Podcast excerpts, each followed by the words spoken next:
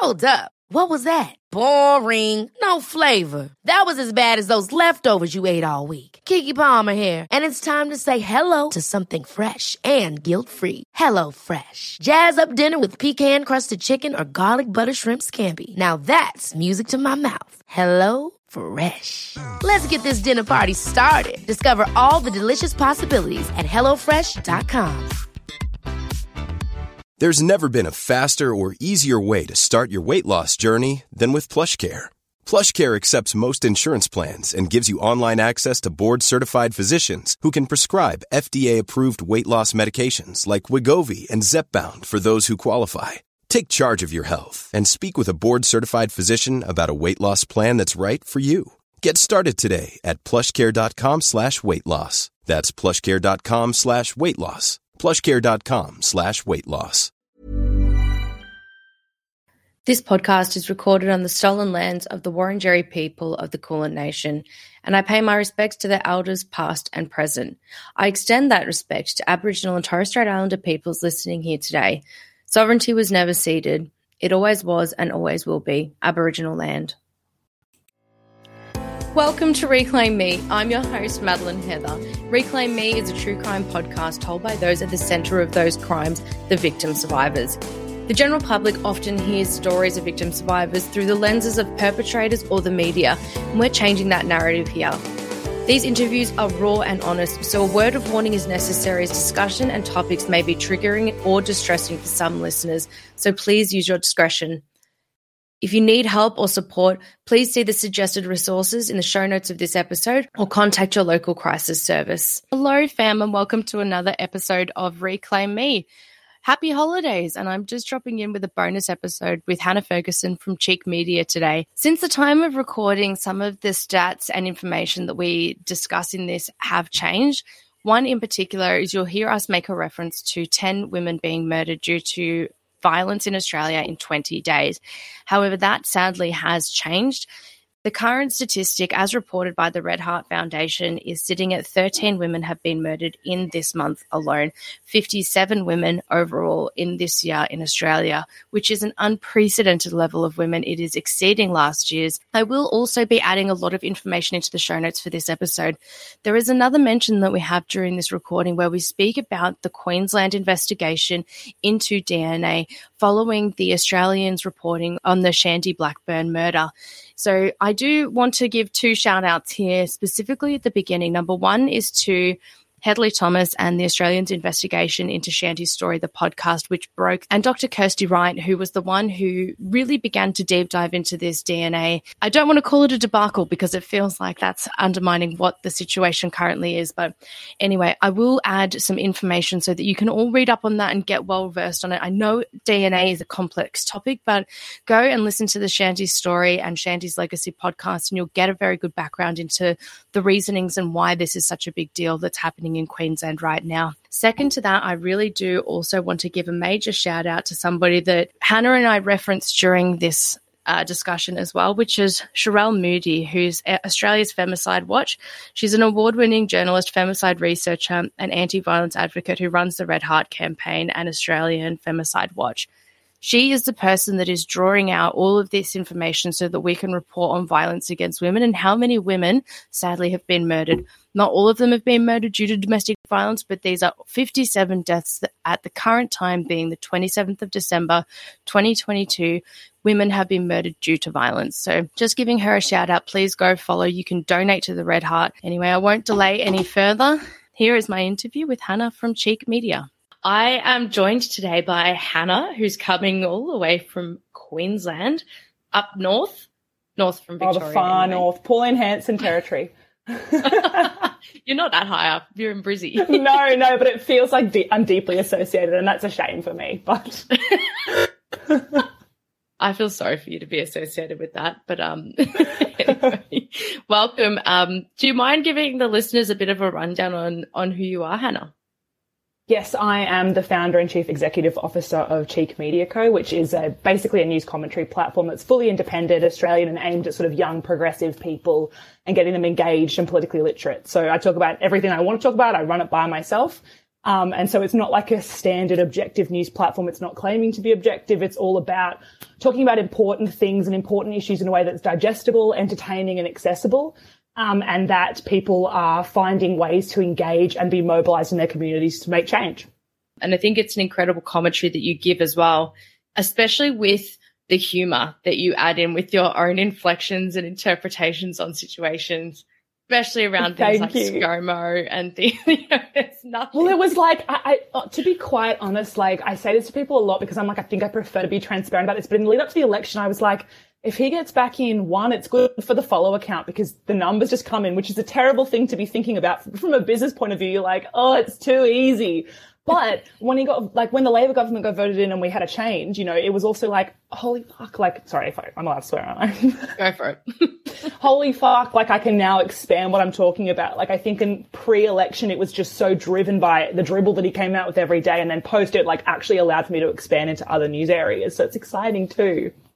Yeah. I mean, we can touch on actual political issues that we care about. And, you know, that's not only supporting a Labor government, that's calling out bullshit that we don't agree with in that sense as well. But, you know, there's different things that go through it. But I'm, I'm so glad that you're engaging this audience and such a young audience where we've seen specifically with politics, so many people not very engaged. Not the most recent election, but the one before that. I think it was the worst outcomes for young people turning up and showing up. And that was the year ScoMo was elected. So absolutely. And, and like just to interject, I think it's important as well that like part of the thing about Cheek that also concerns me, but is in a way exciting, is when things are going really wrong and we're sort of going through periods of turmoil, which kind of seems like it's every time, at every every minute at the moment, because you know we're going through such unprecedented times. But when things are going wrong, people become more engaged and they become advocates. So in a way, it's an opportunity, but it's also a bit depressing that like platforms like mine are needed only through suffering. So it's like a really weird place to be in a space to exist in.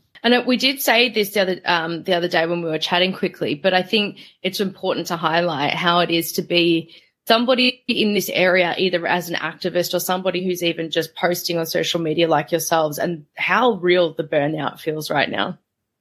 Absolutely. And I think coming into the end of the year, like I don't think that anyone actually acknowledges the way that sort of inherent fatigue that comes with the headlines. Like, you know, like this year was the federal election and, and not even at the start of the year, the middle of the year. And I think that we're detaching completely from um, the actual burnout that we feel in that 24 hour news cycle and how relentless it's been, you know, watching what's happened in the US with the, the, fall of Roe versus Wade and then looking even in the last week or so with the Lehrmann trial and those outcomes and like every week it's an inquiry. Every week it's a death of a woman at, the hands of her intimate partner, you know, and it's like, you don't acknowledge that you've got your personal life, you've got your work life, and then you're trying to engage and stay enraged and stay active in your, in that sort of space. And it's exhausting. So I think it's like me trying to manage that entertainment aspect, but also me trying to manage my own health in terms of having to write about that every day as well. Absolutely. And I feel that right now as well. I'm trying to find the energy and I'm trying to keep the momentum going. But it is so difficult. And I think you just touched on it. It's one of the first points that I really want to talk with you probably about today is, you know, in the last 20 days, we've had 10 women in Australia murdered. And, you know, in, in every aspect of me wanting to talk with anybody about this, every activist I know is at their absolute breaking point. This is the worst we've ever seen it. You know, the, the rates of domestic abuse in Australia are consistently put out there as one woman per week or one woman per fortnight. And 20 days and 10 women, that is an absolutely atrocious uptick to see, especially during that period of time, primarily being the 16 days of activism against gender violence. Absolutely. And we're also about to head into the Christmas period, which is when those numbers often spike. You know, we've got a lot of family engagement. A lot of people are at home. A lot of people are exposed to intimate partner violence during the next two or so weeks. So we've already exceeded the one woman a week figure that is usually used to explain domestic violence rates in this country. We're already exceeding that. So what's going to happen for the next three or so weeks in terms of that heightened number and that elevation as well? And I think it's like if you put into Google right now, um, you know, women killed by domestic violence in the last X amount of time, or just put in the basic basic phrasing into Google, how many headlines come up? What major publications are covering it? I I literally saw three today when I looked, and they weren't major. It was like the Northern Territory News, which came up first. I've, you know, where are even the progressive publications like The Guardian, who are more trying to channel that progressive side of things. Um, I, as much as they are often so much better at covering so often I go looking for it on their sites and I can't find it, or it takes extra days and it takes a lot of Instagram and social media activism before it becomes relevant. And that's interesting when social media is informing traditional news. And, and not that they're traditional, they're not a Murdoch publication, they are a, an online masthead. But it's still a really interesting thing to see that, you know, we're talking about this and finding our own news and communicating to each other and that's how it's primarily being translated. You know, what does that say about the level of care and the value that's placed on different lives? You know, what's, what's that say about yeah. the value of a voice and its ability to be heard in our communities? You know, like if a woman's death at the hands of her partner or someone she knows intimately in some way um, can't be reported on in the public. Like if this was, I think it's a Jimmy Barnes quote. He said, you know, if this was terrorism, there'd be an armed guard on every corner. You know, so what does that mean for women who are being murdered in their homes by the people they know and are claiming to love them? And I think that's it. You know, I just mentioned as well to you before we started recording, you know, the two major headlines in Australia at the moment are spinach that is being recalled through Victoria and the rest of Australia because there's some Victorian based farmers that potentially is, you know, and it is a health issue. It is a public health issue. You have to address that. That's a major trending headline alongside Jeremy Clarkson's misogynistic comments. I have had so many people personally just connect with me and say, I don't hear anything about domestic violence victims other than from your page. And I'm intentionally trying to post specifically about these women who have been murdered a week or two after because I want to keep the conversation going and not have it just sit within that immediate news cycle. So I'm mm. intentionally a few weeks behind when I'm doing a, an individual story and I will always do something like say her name because often these women are lost within their own stories. They just become a statistic. But, you know, I was just reading about the most recent woman that we've identified formally as Danielle Finlay Jones. And from what I know from the immediate reporting has been that she was murdered by somebody that she went on a date with. That she went on a date with this man apparently through um, some kind of website or something that they had met and gone on a date together. She wasn't seen again and she's now been found murdered. Now, this man also had pending charges against him for strangulation against a former partner. And that as well is something that we need to address in terms of public health issues and safety. Any man who puts his hand around your neck, throat, face, those actions of the the silencing, the immediate silencing that you are doing to somebody in that actions means that you're seven times more likely to murder that person. And that's a public health issue. The fact that this man was out even, or the fact that this man was free to walk and roam the streets is a concern. But secondly, the fact that Daniel, Danielle Finlay Jones is not trending, but fucking Jeremy Clarkson and spinach is, is in of itself an absolute atrocity that we should all be ashamed of. Absolutely. And I think that, you know, Chanel Contos actually wrote an excellent piece in The Guardian last week, I think, about um, the sort of uptick and the mainstream nature of choking during sex now and how it's become, you know, an, it's usually expressed as part of kink, but it's kind of become more mainstream. And I think the stat was like more than half of women have experienced being choked during sex by a partner. And I think that there is this lack of conversation. And I think that uh, a big thing that we're not covering when we talk about building a culture of consent and sort of development of this new affirmative consent model, the criminalization of stealthing, when we're talking about the law reform and legislative reform that's sort of reshaping the conversation around consent and consent education in schools, we're sort of not going beyond at the moment. We're sort of at that level where we're just trying to say we need a firm yes. We need a firm communicated yes of some kind to establish consent. We need to like raise the bar in terms of how we're communicating about what's acceptable during sex and what we're seeking in that trusted, secure environment. And not, obviously, I actually don't know the, the details of the case yet and what's happened with this woman that's been murdered. But I think that when we're talking about choking and this sort of strangulation and how it leads to often murder. And, you know, when we like back trace through the timeline of events, often strangulation and choking precedes a death, a murder.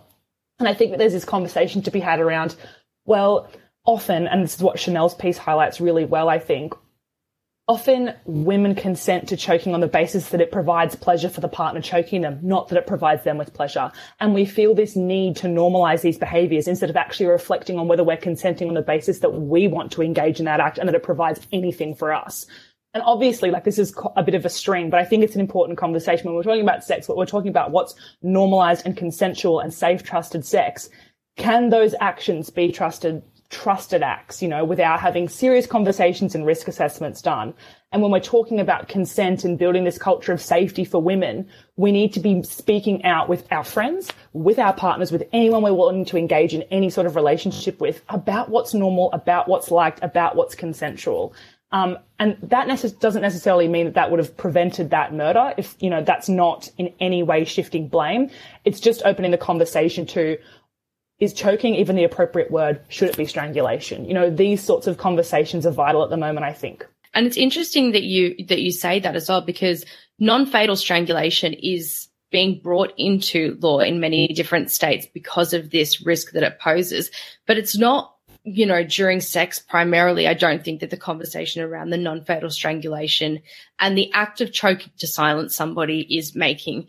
And it's an interesting thing that you raise because there is that sex side of things where it's not particularly maybe seen as a dangerous thing, but are we not understanding the potential implications of risk that we're potentially allowing to become mainstream through this as well? Because you know, I think of massive activists um, and actual specialists like Laura Richards, and I can't imagine her, and I'm not going to speak for her, but I cannot imagine her saying that strangulation during sex would be something that would be permitted outside of any kind of formal kink agreement of some kind, you know, and even in that case, what kind of danger are we placing somebody in?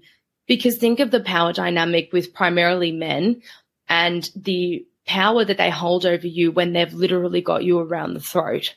You know, it's not a difficult thing to choke somebody out. You've seen people be able to do that. And that's where that non-fatal strangulation comes in as well. So, you know, we saw it even with the Grace Millane case in um, New Zealand, where, you know, he had put forward that horrible rough sex defense when he murdered her and said it just got out of hand.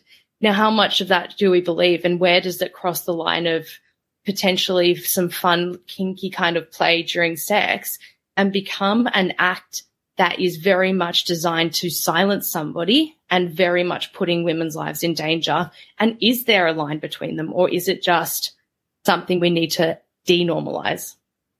Absolutely. And like I wrote a piece, this is, and this is where it gets really complicated for me in terms of developing a sort of sophisticated argument around these topics because I wrote a piece for InStyle, um, Australia's digital December issue, and it was around the relationship between submissive sex and feminism. And my argument to the to the end of the day, what I will go to my grave arguing is that if you are in a safe, secure, trusted partnership and you are consenting and having really clear communication about what both of you are seeking, do what you want. It's not my business, and I'm not here to shame or judge. But again, I think it comes back to that element that Chanel talks about, which is, are we agreeing and consenting to things on the basis that we're trying to please the other party as opposed to providing pleasure for us? And what has taught us, like at, at its foundations, what has taught us that choking during sex and that deprivation of breathing literally is pleasurable? Yes, there are studies into that. I'm not really going to get into it. I think what's important is mainstream pornography has taught us that these sorts of power dynamics and these sorts of actions are normal and they're not. It's an sort of like an impossibly managed risk. Like I don't know situations where you can safely engage in that unless you've had clear communication beforehand. So yeah. basically I just I think it's a it's a really deep conversation to be having around how we manage all of these ideas. And when we're building this culture of consent, we're only at the foundational level. How do we then safely build up and develop these like health healthy, robust conversations around what good sex looks like that benefits both parties at all times. Yeah. And this is why consent is not just a black and white thing. And, you know, I always, I don't like it when people say, you know, yes means yes as well, because yeses can, can be coerced. There can be different things at play here. There can be physical intimidation. There can be a previous history of sexual abuse. There can be so many things at play that don't make everything completely one or the other. And I think that's where these robust conversations come in because you can be consenting to something in a very safe way with somebody that you can completely trust. And then you can also be, you know, somebody who's got a propensity for violence, who's not going to do this and then really hurt somebody or kill them. Or this is going to be the precursor to them being domestic abusers and coercive controllers and using that as a further means to control and denigrate through that act of non fatal strangulation and then potentially the murder of a woman. Absolutely. You hit the nail on the head. Honestly, I don't even have anything better that I can say to that. You're absolutely right. But it is, it, it, it is, and it, it comes back to it that this, again, is not the conversation that we're having. We're having conversations about Jeremy Clarkson, but it is there. Yes. And I do want to raise it. It's an important topic to cover this mainstream misogyny. You know, Jeremy Clarkson has made the statements that he would like to see Meghan Markle um, paraded naked down the streets with excrement thrown at her, um, with shame being screamed, which is a quite a famous scene from the Game of Thrones series. And it's not in any way funny or okay. And he's been called out pretty quickly for it. I think now there's up to 12,000 complaints to the national regulator in the UK. Um, and I think it's interesting because a, a, few people in the comments on an article that I wrote about this uh, yesterday sort of said like, oh, it's a Game of Thrones reference. And they weren't necessarily excusing what he said on that basis. But it's really interesting because I actually have never seen Game of Thrones, so I'm not across this reference. But it doesn't matter. And I think that's such an interesting like qualifier or sort of mitigator that comes up is like it was a film reference. Well, I, I, don't really give a fuck what it was, to be honest, you know. And I think that's a that's a huge part of the conversation. It's also like I think a lot of the times in the comment sections on these pieces that are actively pointing out um, what was wrong with his commentary. A lot of people say, "I don't like Meghan and Harry, but," or "I don't feel anything towards the royal family, but." Why does that matter? Why do you need to lead with that? Why do you need to insert any emotional personal view about this person when we're looking at violence and misogyny in action? At the end of the day, any emotion or commentary you're providing around this person is actually used to mitigate what's been said against them. And I think what's important is it doesn't matter. You don't need to add that. What we're looking at here, regardless of the other person, is someone who is inciting and encouraging and authorizing violence and a publication that is legitimizing that by publishing it to a popular masthead, knowing that it would get millions of clicks on the basis that it was aggressive and it was violent. And it was a sexualized, perverse fantasy. And it was focused around the public humiliation of a woman. And I think that what we need to look at is not often do we actually examine, and it might, it might be impossible to ever examine the connection between what the media publishes, the influence on the audience, and the, the real life outcomes. And I think my point is, you know, Meghan Markle has every reason to be afraid of the media, and and he, Jeremy Clarkson's views vindicate everything that she is saying, right, on this docu series, and and everything in, in the time before that. But I think that what the focus here is is that what Jeremy's done will never really be held to true account. He will not lose his career. Cancel culture will not affect him. And what is what are the consequences or accountability forms for the Murdoch pub- publication, The Sun, that published this? And when we have women being murdered in the UK, it's one every three days. Here at the moment, as we said, it's 10 women in the last 20 days. What is the connection between thousands of articles that sort of demonize and hate women published every day worldwide and what happens in our homes? What is that connection? Where is that accountability? Will we ever get it? And what are the steps to overcoming that and actually holding these publications accountable for the irresponsible publishing they're doing? At the end of the day, it's not only misogynistic, it's the encouragement of violence that should not be protected by free speech. And what he's done is quite frankly fucked. There's no two ways about it. And his apology was even more pathetic. It wasn't an apology, it was a whoops. And that's just horrific to me the non-apology. And it's the standard, didn't know, sorry, you know, and I can see it if there is some kind of accountability, then the argument coming back will be it's cancel culture. And, you know, where did free speech go? And it's the same tropes that you see, you know, tied out over and over again. But you're exactly right. There won't be any repercussions for any of this. And the scary thing is that this would have gone through multiple people. This would have gone through editing it himself multiple times, a stream of consciousness. It would have gone to an editor. It it would have gone to somebody else who would have written the title that published it. This would have gone through multiple people on multiple levels that went, this is a good idea. This doesn't incite violence, or it does incite violence, and we personally don't give a fuck about Meghan Markle and her family's safety, or the other women that these misogynistic views impact. And it should be treated as a hate crime. Um, and I've seen a few people posting about that. And I think that it's incredible. Like Dr. Proudman, who I follow, and she's a wonderful uh, feminist barrister from the UK, is calling it how is this not being treated as a hate crime because it is inciting violence against women. Absolutely. And and, and this is the thing, it's it's like with with people like them, the, the non-apology, the existence, the existence of the non-apology. And I think that oftentimes what we see when these sort of articles come out is any response, any click that you give him, other people say, why would you do that? Why would you feed into it? And I make a big point about this because I think that when we're critiquing, you know, the racist views of Pauline Hanson, when we're calling out Jeremy Clarkson for inciting violence against a woman and having, yeah, these perverse sexual fantasies of her public humiliation, there is no choice but to speak out. To stay silent is in a sense to be complicit and to engage in bystander behavior. And I think people saying like, just leave it alone. That's not helpful. All that says is there's not going to be pushback or fight back. You know, and it, we saw it earlier in the year as well with like the Andrew Tate sort of saga where he sort of became viral on TikTok and his messaging was really reaching young boys. And again, people sort of attacking me saying like, you speaking about these issues is only fueling the fire. Within a week, he was off social media. And it's like, 12,000 complaints to the UK regulator of media. You know, that has resulted in the shittest apology of all time, but surely it's sending a clear message that people are not going to accept that. You know, what does that say to advertisers? What does that say to readership? You know, I think that's important always. And I think that Jeremy Clarkson won't be changed. I think it's incredible that his daughter came out and spoke out against him. That was, that is something that I just commend so wholeheartedly he's not going to change. I don't think he's going to be changed. And I think the fact that he's come out as a, oh, that was a, cl-, he literally referred to the reference, the Game of Thrones reference as clumsy. Not clumsy. And I totally agree with you. Whenever I see headlines like this and I think, how many hands did that pass through that thought that was a great idea? It's actually disgusting.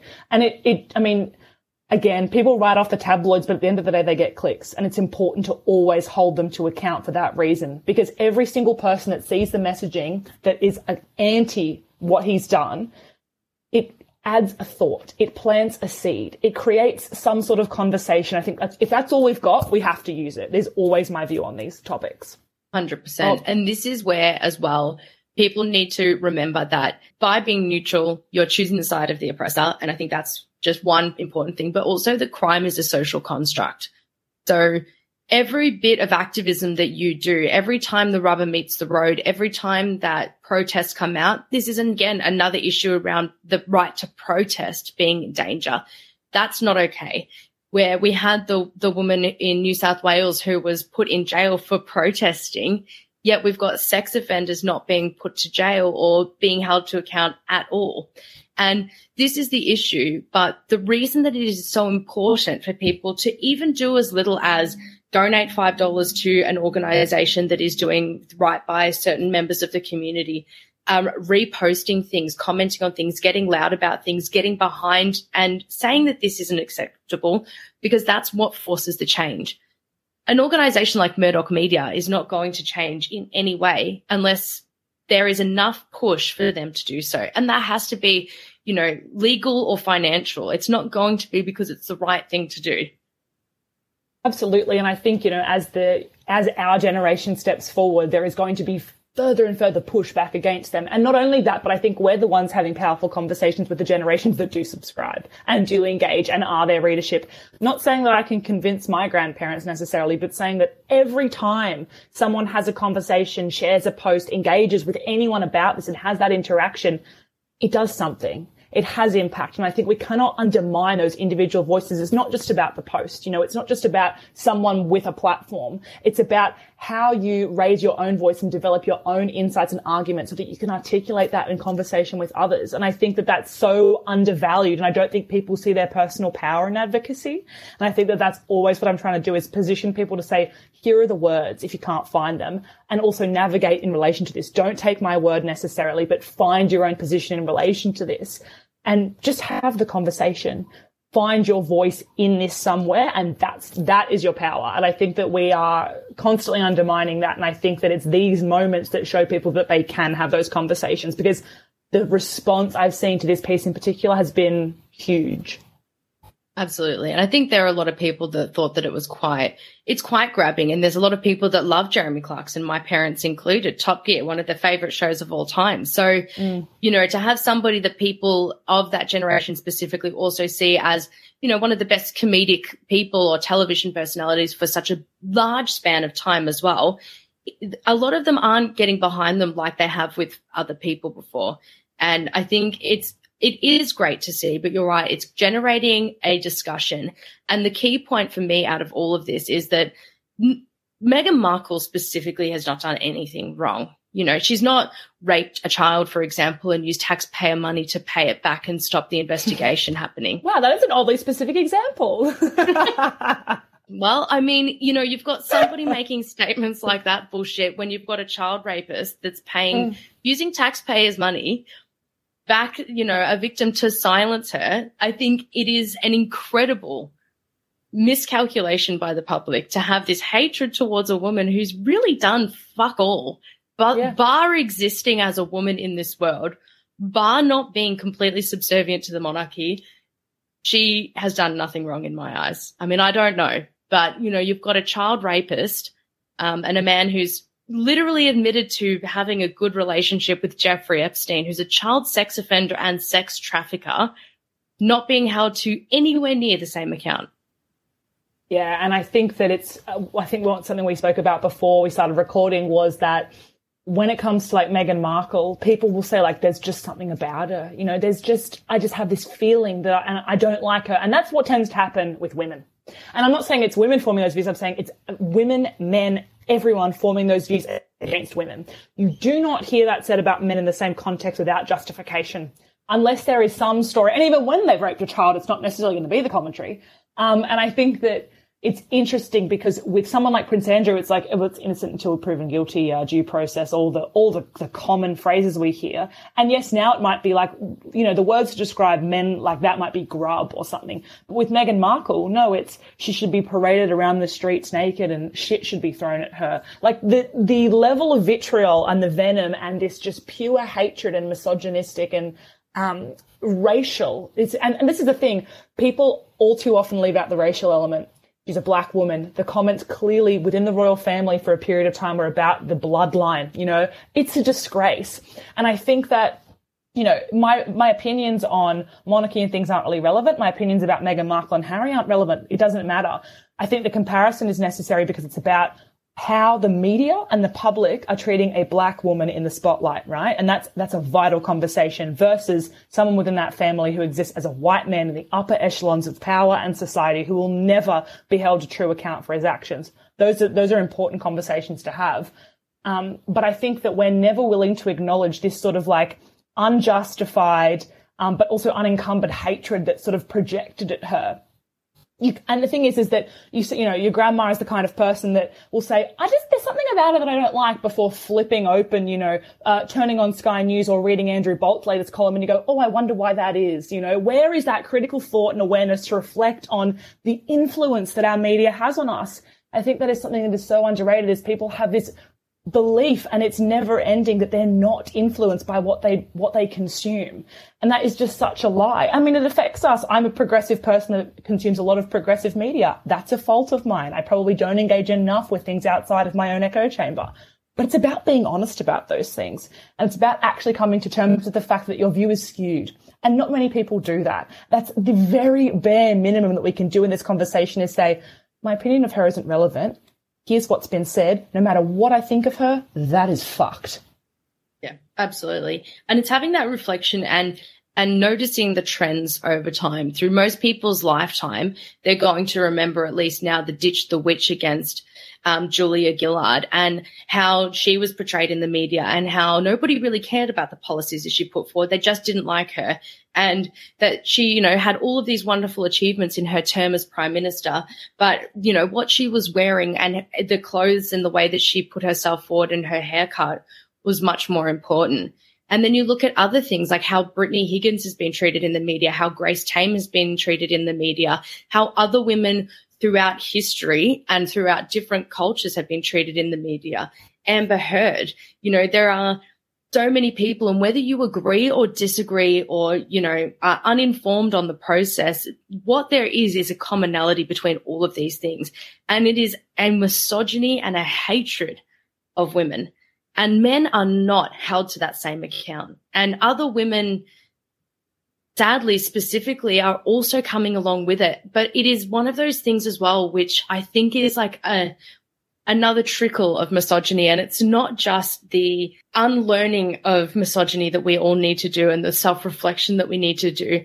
But the biggest call out is, oh, but a woman said this, therefore it's completely fine. So I don't know how to explain that maybe a little bit better. No, a woman think- has supported Prince Andrew, or a woman also hates Meghan Markle, or a group of women or a feminist organization that is supposedly feminist supports the hatred of Amber Heard or a former sexual assault victim hates Amber Heard. Therefore, that's everybody else's justification to treat them like absolute shit. And while it's only been called out like this for Meghan Markle, the symbolism of the whole thing is that they've all been paraded and they've all had shit thrown at them. And that's literally what the collective media has done to these women. When people say that misogyny doesn't exist in society anymore, I, I don't understand where that comes from anymore.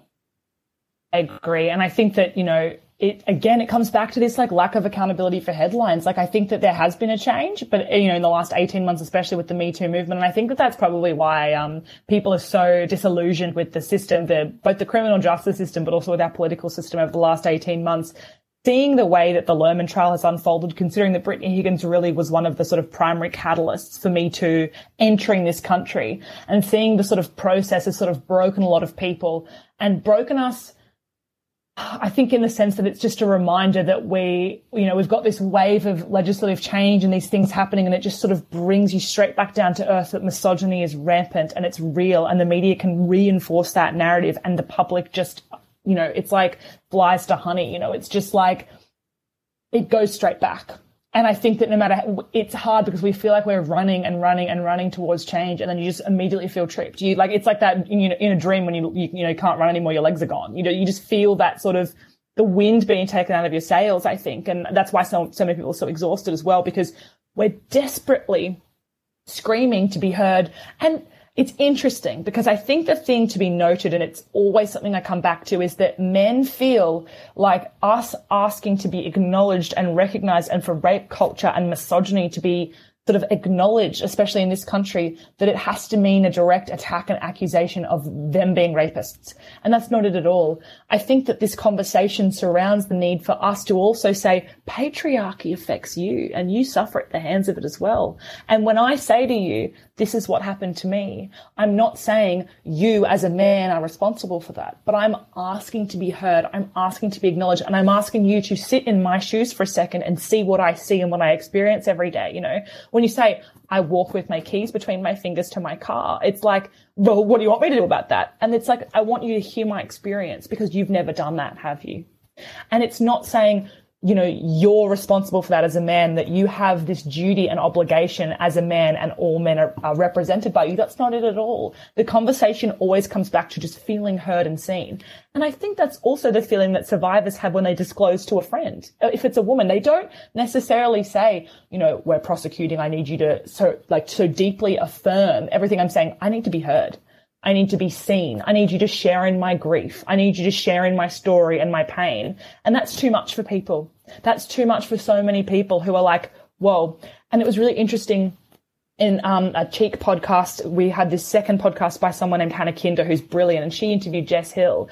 And one of the things that Jess Hill said that I thought I've never thought about that before is she said like often it's so easy for society to side with perpetrators because all they ask for is your silence. They ask for your silence and for you to forget. And victim survivors ask for so much more because they ask for us to hear and feel and act. And to so many in our society, that's too much to ask. And that just struck me because I think that that's how so many people, and especially men who feel so attacked by this sort of raising of awareness and these sort of cries for change is that they feel like it's just easier to be silent and to forget and just to keep going the way we've been going. And being asked to act and to speak up and to challenge the status quo is too scary and it's too much and easy and normal and what we've been doing has benefited them. but it's also undermined them and they've also suffered at the hands of it. I think it's about having a conversation that looks more like we're all suffering under this, us more than you, but it's about having the conversation. That was a very long winded answer, but I hope it was decent. no, I think it's important as well. And like you're saying, it is impacting them. You know, male suicide rates are so high. And, you know, the man cave, and I think that you've actually done a discussion with the man cave and their, the way that they speak to young men about how they feel and the gap between masculinity and themselves and societal beliefs these are all things that patriarchy instills in all of us from end to end. This isn't patriarchy isn't just men having power over women. It's the entire institution of everything that sits underneath it. And people need to understand that it impacts all of us. And it's not just women's safety. It's men's mental health. It's men being okay in their bodies as well. We're not sitting here advocating saying like just saying sit the fuck down. We're saying come with us on this journey I'll stand by you when we're talking about male mental health, but I want you to stand next to me when I literally am walking down the street at night or screaming at the top of my lungs in a protest because I'm worried that I'm going to be one of the next women who's been murdered every two days for the last 20 days. Like every Absolutely. other day, a woman has been brutally murdered by somebody. That is just for us to not see that as what that is and for people to only see that as a statistic is is so shocking that that's not shocking.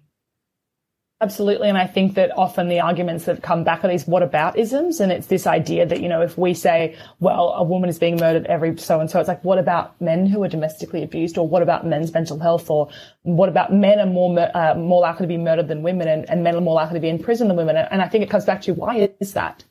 Why is that? It's men usually perpetrating violence against men. It's the expectations that men put on each other under a system of patriarchy that enforces and sort of leads to poor mental health outcomes. And I'm not saying it's individuals' fault, but I'm saying we're existing under a system that oppresses both sides and drives these narratives of masculinity that are inherently toxic. How do we reform and look at masculinity through a different lens? How do we discuss, you know, um, that and I, I also think that these what whataboutisms, you know, this idea of, well, what about men who are domestically abused by women? Absolutely. Of course that exists. But in this conversation, we need to look at the epidemic of violence and death in this country, which primarily affects women and, and, and all marginalized groups. And I think that these what whataboutisms, you know, like it's like especially with Black Lives Matter, All Lives Matter, those sorts of things. I think comes back to, well, you know, when we're donating to a charity for breast cancer, no one says, well, what about brain cancer? You know, why can't this issue take the forefront? Why can't we elevate and amplify one thing and say, this person is asking to be heard and why do you need to make it inherently about you? You know, and I think yeah. that it's so interesting because this idea, like it's a famous quote, you know, this idea of equality to the privileged feels like oppression because they have to give up some of their power in order for it to be taken by others to equalize the playing field. And that is such a, it is a difficult thing to come to terms with when you've retained it and had it for so long. And suddenly when it's being grappled, you know, and it's, it's a power struggle, you can see how these awful narratives come out and these awful justifications and I think that what it results in is, is this sort of death of healthy discussion in public spaces and forums. We've kind of lost the ability to engage in moral discussions without it being deeply offensive, misogynistic, racist, bigoted, you know, transphobic, homophobic oh, it's it's exhausting even talking about it. You know, we're both getting worked up. It's like it's it's so exciting to connect with that rage and sort of articulate and have these important discussions, but it also leaves you feeling, as we said, burnt out, where you're like, what to do, what to do in the face of so much, you know. And I it, sometimes you just don't know what to do. We can have these conversations to the nth degree, but what is the change? What is the reform? And what does progress look like in these spaces? Yeah. And I think it's an interesting thing. And I've had quite a lot of people speaking to me. And and some of them actually are quite high profile people who have been speaking to me quietly and asking things like what can i do? And to those people specifically i would say use your platform. I don't know what it would say to to a brand that sponsors you that might have an issue with you reposting something about sexual violence. And if that's the case i don't know what kind of leverage somebody in that position might have. But i think as well what we need to identify is that if you are interested in this, if you are interested in 10 women in 20 days being a problem, and if you're not okay with that, then engage with things like this. Engage with different activist channels on your social media platforms. subscribe to different news organizations that are providing information that isn't Murdoch media, maybe. Um, do different things like that. Go and speak to a local activist and say, what can I do? Even if it's just reposting to your Instagram feed, if it's signing a petition, if it's donating five bucks in a GoFundMe, if it is getting your feet on the ground or writing a letter to your local MP. These are all mostly free things that you can do that every single person listening to this has a sway in. And when I come back to it and I say crime is a social construct, we set the scene. And the more people that show up that are outraged about the fact that nobody's talking about 10 women dying at the hands of primarily men in 20 days in Australia, that, that that's pretty fucked up. Australia has this underlying suburban culture that is inherently seen as we're not dangerous. We're not like America. We're not like that. We don't have guns here anymore. We're a safe country. And it's a falsehood when you put statistics like that, but it's still not reaching people. And I will say that these 10 women who have been murdered, most of them, there are men in custody, primarily intimate partners or former intimate partners that have done these actions in very graphic and gruesome ways and they're going to leave children behind. They're going to leave families behind. They're going to leave a ripple effect on so much of community life because they've chosen to murder somebody. And, you know, there are some out of that 10 that we don't know the answers to yet. One man is still at large.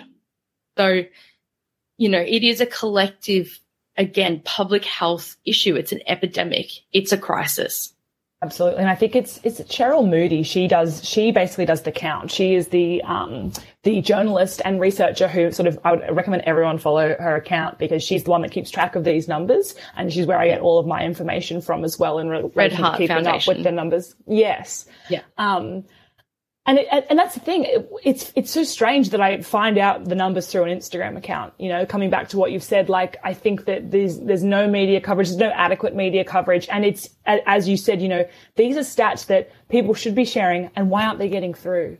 Why isn't one woman a week getting through to people? You know, and I think it's because when you can't see it, you don't understand it. And I think that a lot of people find it difficult to come to terms with the, what domestic abuse looks like, what domestic and family violence looks like in the home. Um, and they are, they fail to recognize or they blame the woman for not leaving when we really know that she's just as much at risk if she leaves that relationship as well. So I think that, you know, I would also recommend uh, Jess Hill's book, See What You Made Me Do. It has informed almost everything I know about domestic and family violence. It's one of the best thing, best books I've ever read. I think that it comes back to like people feel that in this suburban culture that they can ignore that these murders are happening within homes because it's, it's not a public gruesome act. And when it's between a couple, there's some sort of blame that people feel they can shift. And that's just not the case because no one, no one, no one, no one should be afraid to be in their own home at night.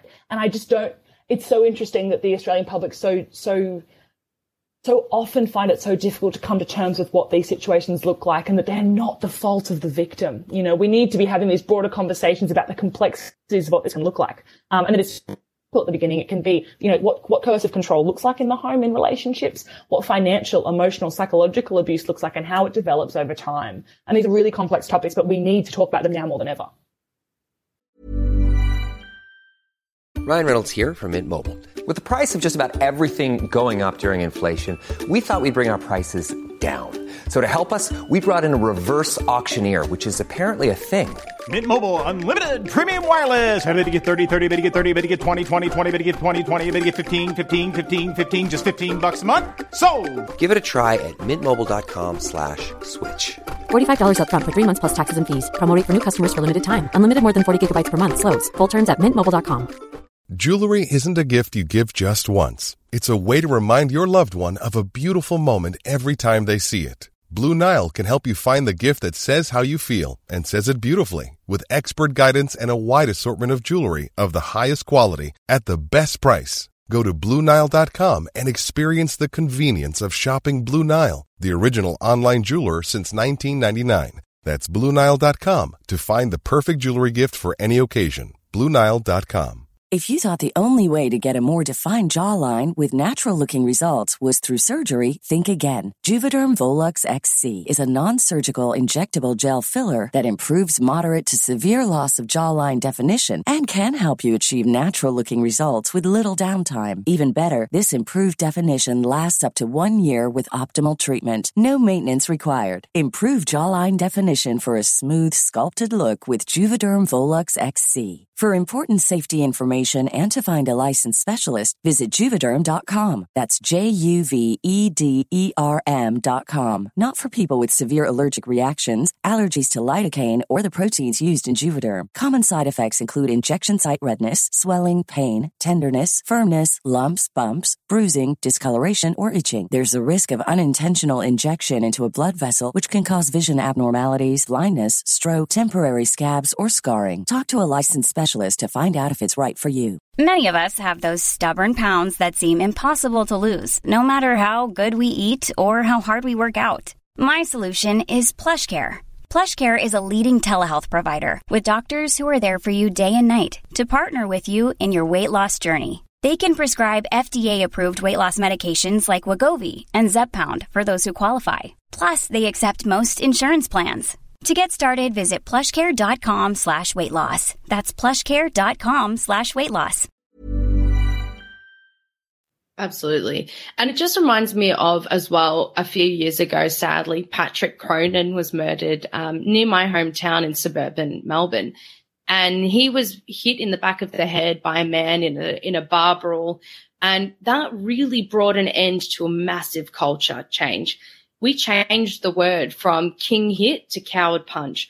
We changed everything that occurred around that. We changed the laws around that. There was so much campaigning around that to stop men from hitting them each other in the back of the head or from getting into stupid fights because people were dying senselessly. And I would never want to draw away from that. And that's another discussion that you and I have had as well. I'm never drawing away from that. His death was an absolute tragedy. And the, the, the family that the, that the Pat Cronin Foundation has done and what they've been able to do is absolutely astounding. How do we get that level of care and change where it turns from being, you know, changing that language from the king hit to the coward punch? How do we change that language to be more informative, to be more um, invested to give people the the understanding that changing things like this can enforce societal and social change. And also, I think we mentioned this briefly in our chat last week, and it's a really difficult topic and it's really complicated. But the murder in Queensland of the two police officers and the, the third by the other, the uh, additional person as well. So three people were murdered last week in Queensland. And those conversations, what occurred there was everywhere in this country. It was at the top of every news website. It was the front page of every newspaper and it was in every office. It was in every home being conversed about. You know, I drove past, I live in Brisbane and I drove past, you know, signs that were, um, sort of in acknowledgement of the fallen and it was literally outside Suncorp Stadium. And driving past that, it's not that I ever wanted to detract from what occurred because everyone should feel safe at work and it is a horrific murder that's taken place. But I think it's important to contrast the coverage. You know, when one woman is dying each week and we have that sort of, you know, not being reported at all and we, we can't name that, we, we can't identify them often. And, and sometimes it's impossible to identify them and they're not named. But how many, you know, how many people can the average member of the public name that's a woman that's lost her life to domestic violence this year versus what kind of coverage did we see of these police officers last week? And actually, what was the contrast between the deaths of the police officer and the third person that wasn't a police officer? And I think those are conversations to be had. And it's not, it's not undermining their deaths. It's not trying to detract from that. It's saying, how do we value different stories? How do we value different tragedies? How do we value different voices and different lives? And I think that is the conversation to be had. Why are these conversations something that are constantly elevated and front page first headline and then the women who die in their homes aren't talked about at all. So i think that like again the contrast is so vital and just speaking out and reminding people of the stats and constantly communicating that is so vital as well. It is important and i like that you've reiterated that again. We're not saying that in a detraction in any way and this is what the Gabby Petito family has done significantly with trying to raise awareness for missing and Indigenous um, women, Black and Indigenous women, because they could see the complete dichotomy of response that was seen worldwide for Gabby Petito and how these missing and endangered, so the Black and Indigenous women um, communities are coming back and being like missing white woman syndrome. And, you know, it's never to detract away from that, but you know, it's been able to draw so much attention. It's been able to say, we actually have to actively try and do this. And again, it is up to society to set the standard. If we're not happy that this isn't being reported against, then we have to do the groundswell and build it from the bottom up. We can't expect people who inherently have this misogyny potentially that are in charge of reporting, who have this old school view set where police officers are more valued in society than women in their homes, then we've got a problem that we need to raise up because I don't know what it would do to make a difference if the prime minister gave an address at the the time that we it was acknowledged that a woman was murdered every week, and you can't convince me that that tragedy is more important than any of the other ones because these are all preventable deaths in many ways, especially intimate partner violence. And I think it's just a, a really good narrative on the structures and systems and for people to be able to self reflect on what they play as a part of that as well. Absolutely.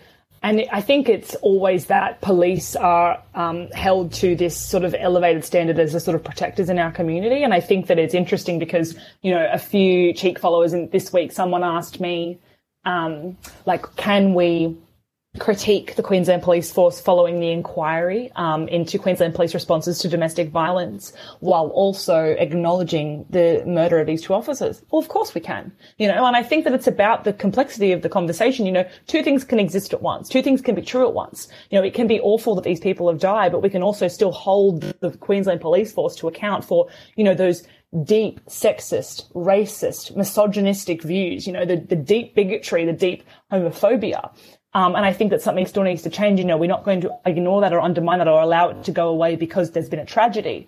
And I think that it's about like, we need to sort of become more sophisticated in our ability to converse about these things in healthy ways. And again, it's not about detracting from a death. It's about saying, well, hang on, let's just like, let's just bring this all onto the table and examine it and ha- actually provide an informed discussion and actually, actually engage with the, with the, with the topics and with the substance of what we're talking about. And you're absolutely right. I think that it comes back to like what lives are considered more valuable and what voices are heard and promoted by different publications. And it, again, it sort of centrally comes back to the media landscape in this country being saturated by two main sources, which is Murdoch and Fairfax. So I think that it's, it's a, it's a complex issue. And you know what? At the same time, it's not the public's fault that we are holding these values because we they're imposed on us by what we consume. And that's it is our responsibility to take some agency and seek independent sources, but we know that people don't do that. So what's the next step? What's the next step to having these conversations and to diversifying our media as well? Yeah, and it's an interesting topic to go over. Um, and I think, yeah, it's just a very productive conversation to have around the aspect as well that, you know, I think it was 41% of um, people with a, an apprehended violence order against them for intimate partner violence in Queensland are breaching those orders. And, you know, women in domestic violence situations um, are being let down by, you know, a lack of police interaction. And you're right to be able to call that out and have discussions about police failings and how we need to improve to save women's lives shouldn't detract from the fact that three people were shot. Even just the fact that people were shot on a property in and of itself is very distressing because we haven't had a shooting like that, you know, probably since Port Arthur, really to have that even into the vernacular is quite scary. So I understand that the landscape and the nature of the crime was very different, but you're right. It is just about calling it out.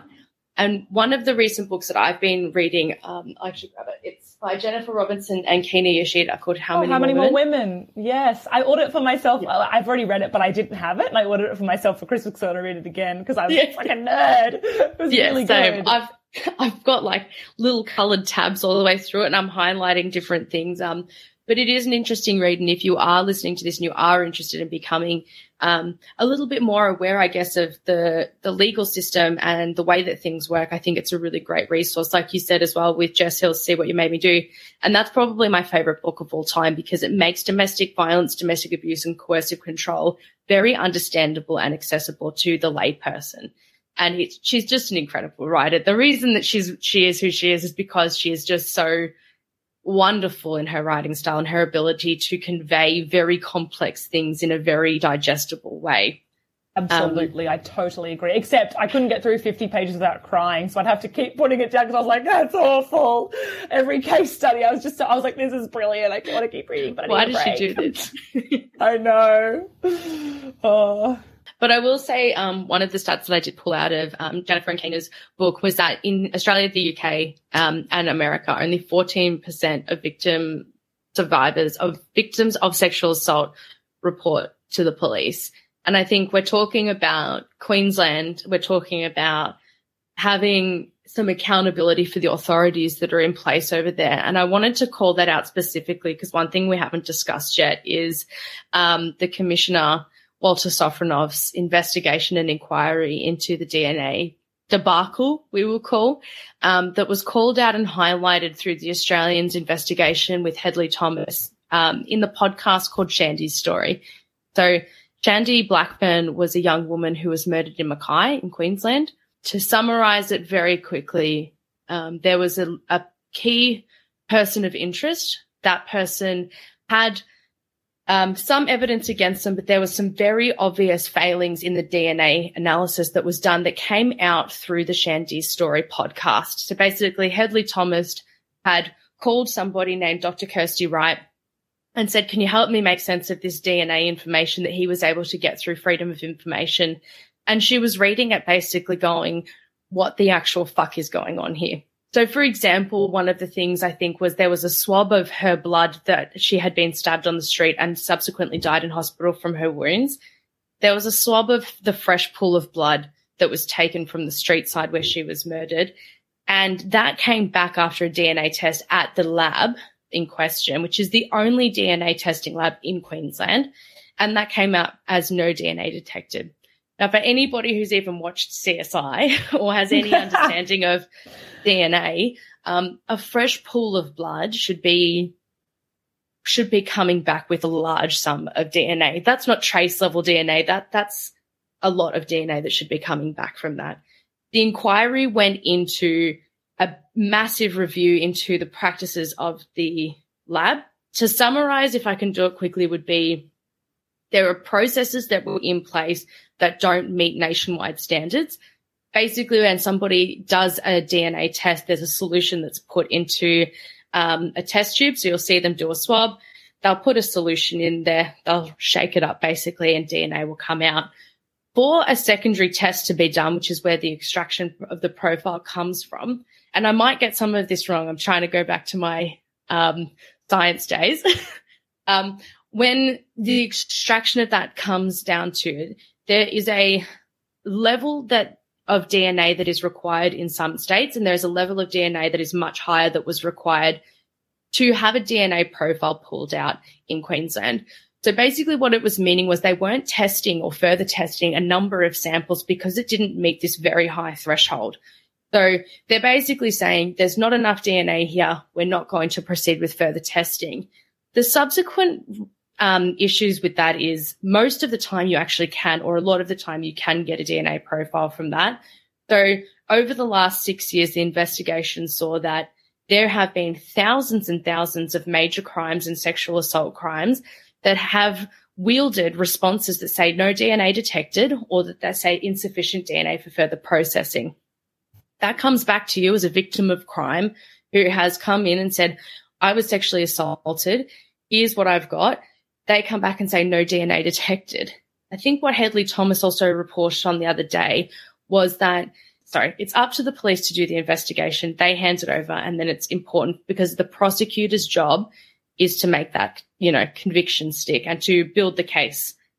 Most prosecutors in Queensland weren't aware that if it came back as no DNA detected, or if it came back with this result, that there was a chance that DNA could be extracted. So you've got multiple failings for victims of crime that are coming forward here. And what subsequently it means is a number of people in Queensland who have been sexually assaulted or have gone through major crimes will have not had an adequate DNA analysis completed.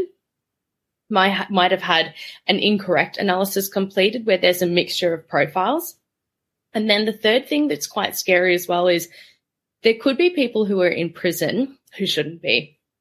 And that's not because potentially they're getting the wrong profile. That would be because potentially exculpatory evidence saying that this person actually wasn't the person that committed this crime that wasn't submitted or that wasn't available at the time. So there is potentially evidence saying that this person is is is innocent, um, sitting somewhere in a lab that hasn't been processed adequately. And I think what it's ended up in is a ninety-five million dollar recommendation and review. Um, finally, I think Anastasia Palaszczuk has come forward and said that she does want to do a massive change, and I think we will see that happen. But I guess it's an important thing to talk about when we reference the police, the community, the everything. How, why isn't this the headline news that there are thousands and thousands and thousands of criminal cases that are in jeopardy right now? Um, I think it comes back to this thing where often these issues are overly complex um, so that the public are kept at arm's length. And I think that while this has been reported on, and you, you know, you can see articles and, and coverage of it in most major publications, I think it comes back to this thing where, you know, when we see like something like the Brittany Higgins um, and Bruce Lehrmann trial, and I see, I just, I was guilty of it. I said Brittany Higgins first. Look at me go. I'm the one who's calling all these other fuckwits out for it, and I just did it. When we see that, you know, we see this end stage where someone's mental health is so deeply implicated that to proceed to trial and retry him is a a threat or a risk, an inappropriate and sort of um, substantial risk to her life, and that they can't pursue. And I think at that point, people recognize the human element. But when we look at when we look at the system and how it functions and interrelates, I think that people are sort of lost in what this means. And it's interesting because usually I think that when it comes to DNA and, you know, people love a bit of law and order and, S- and CSI. So I'm actually surprised people aren't as interested as they should be in this story.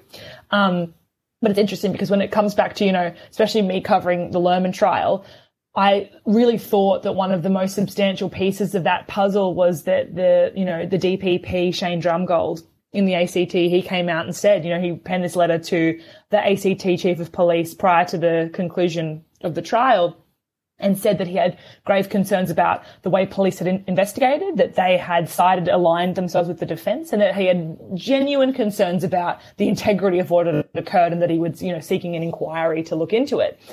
And people were really engaged with the side of things that was, Brittany can't go forward with this and it's been such an awful thing for her mental health. And I get it because that's a very human thing that survivors can just, go, and, and any member of the public really should be able to attach to and go, holy fuck, right?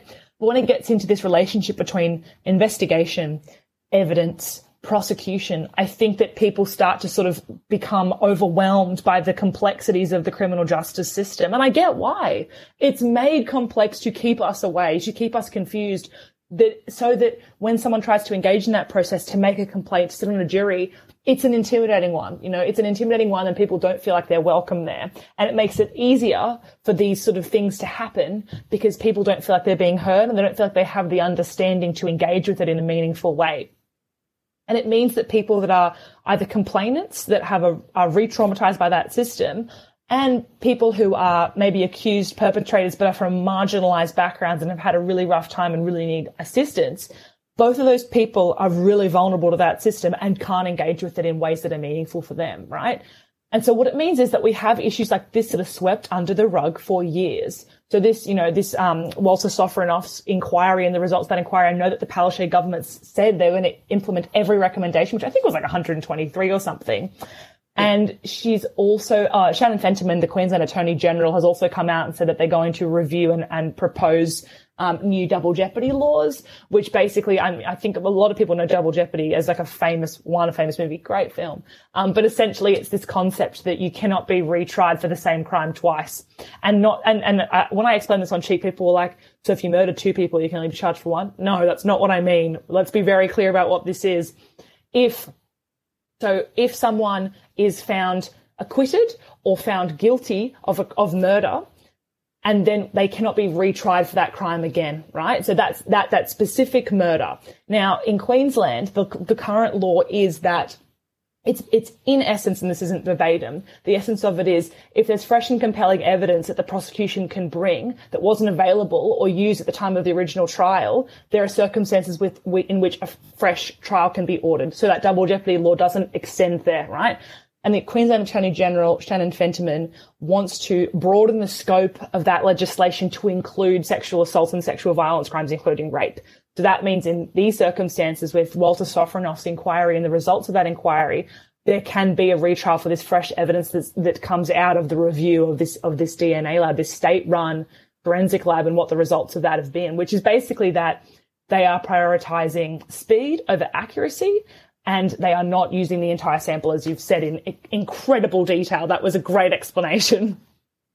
Yeah, well, I think it is one of those things as well where you're right. It is overcomplicated in many aspects. And I think if you take it back, you know, myself as a victim survivor or many other people who've had to go through this system, if you were to look at a lot of these cases, potentially, which are slam dunk cases, and people have that CSI effect where if there is no DNA, they are less likely to convict of a crime. Even if they agree with everything else, if the DNA is not there, they're not going through with it. And I think this is quite scary with the fact that so many people don't come forward already. You know, there is where, like they're saying, there's, there's 14% that come forward to police. The amount of those that have DNA available, the amount of um, people that go through to testing, the amount of people that get swabs taken, that give in clothes, you know, the amount of people that then go to trial, we're not looking at, you know, we're still looking at thousands and thousands and thousands of cases, but we're not looking at a whole representative of the population. How many sex offenders are we catching in the net possible? And we're not catching any of them right now. And the scary thing is that there could be so many things that are happening. You know, if one person comes forward, they've got, you know, very compelling evidence, but the DNA comes back as not detected. When, as a matter of fact, if they had processed it correctly, or if they did that secondary test, it would come back that that actually was the person and that person would now be in jail for 10 years. It is if you put it into that context and you say that one person going through that and then times that by 10,000, you know, and then by the other crimes that could be potentially impacted by this end to end process not sufficiently working. And you're right when you said that double jeopardy thing as well. And I think the example I would give people in the very famous example I think most of us think about when we think about double jeopardy is the murder of Ron Goldman and Nicole Brown Simpson. And, you know, the famous Johnnie Cochran, if the gloves don't fit, you must acquit. You know, if the DNA is not there, um, people aren't getting it done. And, you know, the reason that he wasn't retried was because of that. He wasn't allowed to be retried for the same murders because he was found not guilty of them. He ended up going to jail later, obviously, for different things and was found guilty by the civil trial, but not in the criminal courts. And that's something that they're trying to, I think, within these recommendations rectify because it's just an utter, utter failing and a horrendous failing for victims of crime everywhere. And like you said, potentially marginalized people who are going into jail at much higher rates that have a burden of proof for criminal convictions that is less than the average person that could have potentially had exculpatory evidence. Yeah. And I think that, you know, what's interesting is that these conversations are really important about the way that accountability looks for the criminal trial process and when we're collecting evidence and when we're in- including everything that's collected in police investigation and when we're looking at prosecution. But also, like, there is such a vital conversation to be had around reframing the way criminal justice works and looking at alternate pathways outside of a criminal trial. You know, if we want, if we, if we have issues surrounding the engagement that complainants can have with a system that is, you know, by design going to re-traumatize them and leave them worse off than when they entered just by pursuing their complaint with a, a very low likelihood of achieving conviction. I think that we need to be looking at alternates to that sort of conviction and criminal conviction and imprisonment process. You know, that's not always what victim survivors are seeking. And I think that the criminal justice system needs to look outside of that. And I think it comes back to, you know, this idea of, as you said, you know, often the the physical evidence, the DNA is considered a smoking gun in a trial. It's considered the thing that will secure a conviction. The fact that that's been um, undermined here or compromised is fucked.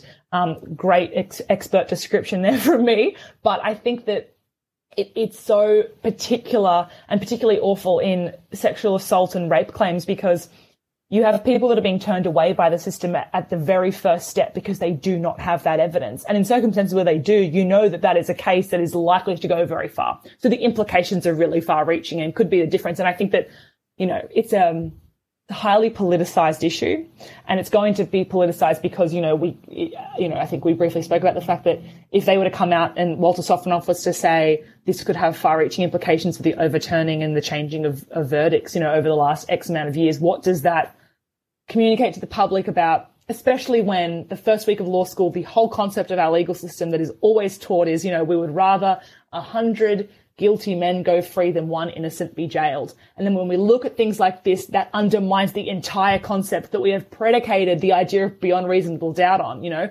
whenever someone is leaves, whenever a complainant leaves this system more traumatized and they don't achieve conviction and their story, they don't feel heard, and they don't get what they want in any shape or form, often we say, well, it's due process. It's, you know, beyond reasonable doubt. It's this concept of, you know, we will not jail an innocent person. And that's why the bar is so high. Well, when we have issues like this, that negates everything that that other side is teaching us. So how do we re-examine this system and sort of look at rewiring some very human errors that occur at every step? And that's a really difficult question. And to be fair, I don't have the solution, but I think that it's about in the first place acknowledging the errors and we're barely doing that yet. Yeah.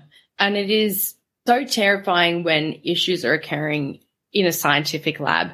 You know, that you think are sitting outside political influence. You're thinking that these are scientists, these are people who are impartial, these are people. And, you know, when you think about, you know, I think most of the people who came forward were, they were already trying to raise the issue that they had known for a while. That this was the action of few people who were in charge, I believe. But it is a terrifying thing when you think about it as a member of the community because we put so much faith in the system. But again, what are the wider reaching impacts of this DNA? And, you know, one of the things that I think we've discussed obviously at length is the end to end misogyny that women experience. And that can be at the hands of prosecutors and that can be at the hands of police officers. And one statistic that really frustrates me more than anything is these rates of false accusations. Because what is that statistic? Because that statistic is not the amount of people who have been convicted and found guilty of making a false accusation. That could be um, an interpretation of somebody withdrawing their, their complaint and saying, I don't want to go through this process anymore. And if that potentially police officer has the view that that is now a false allegation, where does that statistic end up and where does that lie? It's interesting in the terms of capturing the data. Where does that stat come from? And the reason I say that is because how many women have come forward and potentially had, or how many people and children even have come forward with DNA from sexual assaults or from other violent crimes, even murders, for example, and had DNA there that was potentially the linchpin for their case, that was potentially the vindicating moment for people to finally believe them that it happened, but potentially a parent to believe that their child was sexually abused or molested by a family member, for potentially a woman to have been abused by somebody, a stranger in a pub or something like that. And for that to come back as not being there could have also the far reaching effects of them not being vindicated in any way. Even for them to be disbelieved to the point of them being blamed for lying.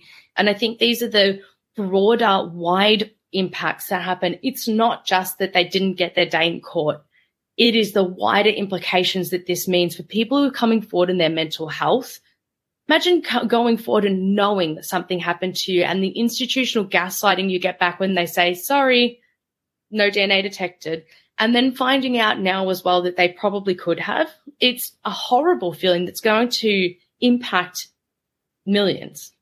Absolutely. And I think it's such an important distinction that we sort of remind ourselves that in a criminal trial and when, you know, a prosecution occurs, the person isn't found guilty or innocent. They're found guilty or not guilty. Not guilty does not say they are innocent. It, it asserts that the prosecution wasn't able to establish in to a jury or to a judge only that they weren't able to establish that the person was guilty beyond reasonable doubt that is not asserting that therefore they are innocent. It's asserting that they have failed to make their case, right? And that is such an important distinction, I think, that people don't think about, you know? And that's not to say that everyone's guilty, obviously, but it is to say that the language is so important in all of these contexts and the way that we talk about these issues is so vital. And I think you're absolutely right. I don't know what that data entails. I've never thought about that before. It's quite fascinating because obviously you will have circumstances where and I, you know, when I was at university, I actually worked for the Director of Public Prosecutions in Queensland for a short period of time. Low level. I was managing briefs of evidence and I was actually transcribing police interviews for juries. And I have experienced interviews where the person admitted that they were lying. And this wasn't about a rape. It was never about a sex crime. Um, but there was an, there was an instance, one, one instance where a person said, I've actually lied about that. We also don't know the context of how that occurred. We have no idea, right, of what the behind the scenes of that looked like. But to think about the year and a half I spent there and the hundreds and hundreds of tapes, I've only ever once heard someone um, sort of go back on what their claim was in, in a taped recording. And if we look at that stat, that doesn't match 5% or, you know, whatever they're claiming for it to be. And so when we're looking at it, yeah, does it entail circumstances where someone's found not guilty? Does it entail where there wasn't enough evidence and the police suggested they withdraw their statement? You know, what, do, what does that look like in circumstances where we are working within a system that encourages us to stay silent? And that is such an important question. What do these stats look like and how can we reframe this conversation to say a withdrawal of or our, or our not unwillingness to proceed with a complaint is not a reflection of what actually occurred. It's a reflection of the viability and what's going to be lost further, further taken from us in a, an attempt to reclaim the story. And if that is too big a price to pay, it is only fair and expected that we will not engage with a system that is seeking to undermine us and is seeking to humiliate us and that is seeking for the public to sort of negate our personal experiences. And, you know, like any woman that comes forward and reports is, you know, it's it's so I hate the word brave, you know, I hate to say it's brave because it's it's it's speaking your truth and that shouldn't be considered, you know, like it's just a it's such a robust thing to do in the face of a system that has done everything to want your silence and to seek it and to enforce it. And I think that that's just something we're not talking about enough. Absolutely. And I think that is the other thing where you turn around and you say, even though in that circumstance, potentially where somebody said, I lied about it, were they? Uh, have they recanted and they're saying that they're lying because they're trying to run as far away as they possibly can from this situation yeah. right now? Because it could be, again, you know, a health and safety issue. If we're talking about intimate partner violence or family safety, family like violence situations like that, stalking that's often not taken seriously, people and women specifically know the emotional temperature. You know, we have that undercurrent. We've been the frogs in the cooking pot for a very long time. We know when it's about to get really hot. And if that self assessment and risk assessment ha- means that I have potentially have to come forward and not only recant my allegation, right, but say that I was lying just so that I can push it as far away as I can humanly possibly do it, that's also a factor that's not considered. And that's just where I come from it because, you know, I think when we talk, talk about sexual assault statistics, we know we've got the vernacular around that to say these are the people who have come forward to the police. And, you know, the reason that we know the gap is because we've got an assumption based on the people who are accessing emergency services. Could be police for immediate intervention, ambulance services, and it could be rape shelters and family violence services. So that's where that data is coming from. And we acknowledge and know that the gap is there. We know that a lot of people don't come forward about it. That's the 14% we're talking about now. But it is that thing. And I find it so much when we're talking about these cases uh, or anything in this realm that, oh, well, people lie about it all the time. We can't assume that women are telling the truth. When you've got it out there that there's a 2.5% rate of people that come, that make false allegations, but that 2.5%, you can't tell me the breakdown of the stats of that. And you can't tell me where there is ambiguity in the data there. That's an issue because that's not a factual statistic that is based on people who have been convicted of perjury or of making a false allegation of somebody. And that's another thing that, you know, again, we need to get better at calling out. And it's just a different model. And I, I just find it interesting that if you do raise that with somebody who's got this view, you know, that's just like team Johnny Depp or, you know, yeah. fuck Brittany Higgins or women lie all the time. If you bring that stat back to them to even have a general conversation most of the times you're going to get end up being called, I don't know, some kind of misogynistic comment, and it's never going to get anywhere. Yep. Absolutely. And I think that it's funny because I think that often there's this sort of assumption that for women who believe survivors, and it's, and uh, for women and men who believe survivors, that our view is like overly simplistic and it writes off the process and the presumption of innocence and all these ideas. And actually, when we really take a step back, the simplistic view is theirs. The view that writes off a woman's claim just by virtue of, you know, this ideal of like, oh, this, their ideal that, you know, women make false accusations all the time. The world is changing, you know, if back in my day I would have been locked up, okay, wait a job on yourself. That's disgusting. Um, what do you want to take from that? There's always this sort of commentary that is so simplistic and reductive. And they claim that we're the ones that are just sort of jumping to the finish line, prosecuting without process, convicting without, you know, institutional record and timeline of events and criminal trial and blah, blah, blah, blah, blah. All the buzzwords come out, right? Every buzzword under the sun, it's painful to participate in. And that's why often we just stay silent because it's easier than arguing at Christmas lunch with your uncle that is committed to hating women and probably doesn't believe in our right to read or something, right? But I think that it's interesting because always when I'm on cheek, especially, I'm really trying to separate this idea of like, two things can exist at once. There, it's this false dichotomy that you can't believe someone and also retain the presumption of innocence. Because when someone comes forward and discloses something to you, sitting with them again and saying, I believe you, I hear you, is different to prosecuting and criminally convicting the person they are accusing, right? They are confiding in you and sharing something deeply personal and intimate. And if our job is to see our own humanity aside from an institution, that's a really easy one to sit there here sharing that, right? And I think that there's always this like, why didn't she report? Why would she looking at what's going on? That is more the question, that pushback. Well, why would she? What would draw her to a process that is designed to deeply, deeply traumatize her? The second part of that is, you know, this idea that this presumption of innocence is being undermined. No, it's not we are not even at the stage where this person is making a, a, complaint to a formal and making a formal report. I think this distinction and this, this inability for two things to exist at the same time and have a complicated conversation and have a really powerful conversation, again, this other side of the conversation wants it to be this clear timeline. Well, if it doesn't reach conviction, it didn't happen. Fuck that. We need to go back to the start and see the humanity in each other and be able to have really difficult, messy, clumsy conversations because they're the ones that make change. And I just think it's, it's such a, compl- a, complicated issue and we're kind of at this precipice and this sort of crux where all this change is potentially happening um, socially. And actually also we're seeing legislative reform sort of beat social change. Like the criminalization of stealthing has kind of come at a time when a lot of people don't know what stealthing means soon, which is so good to see proactive reform but we need to see fundamental systemic change to the institutions and we need to see fundamental social values changes to the people that believe that we're inherently lying when we're sharing very personal information just because we didn't report and go to trial at the times they wanted us to, you know? And I use very we, us language. And I know that like I don't exist as a survivor of rape. You know, I think most women exist as survivors of sexual assault, sexual harassment and, and forms of abuse and violence. But I think that I really like to talk about it collectively too because I don't believe the stats are as few as they are. I think that so many women feel, you know, we, we aren't even educated on what's happened to us a lot of the time. We can't identify it because it's so common. And I think there's just such broad conversations that need to have, need to happen and we need men to be involved so desperately. Yeah. And that thing that I talk about a lot is believe all survivors and believe survivors and everything and standing with people who are coming forward. I would much rather have stand next to somebody and then, you know, end up being counter sued and coming back as fully guilty of making the whole thing up. I'd rather support them through that anyway. But I'm not saying believe all survivors because I believe in every single person that is saying that. I know that there is a chance and I know that there is a likelihood and a probability and a possibility that that is occurring, that people might lie.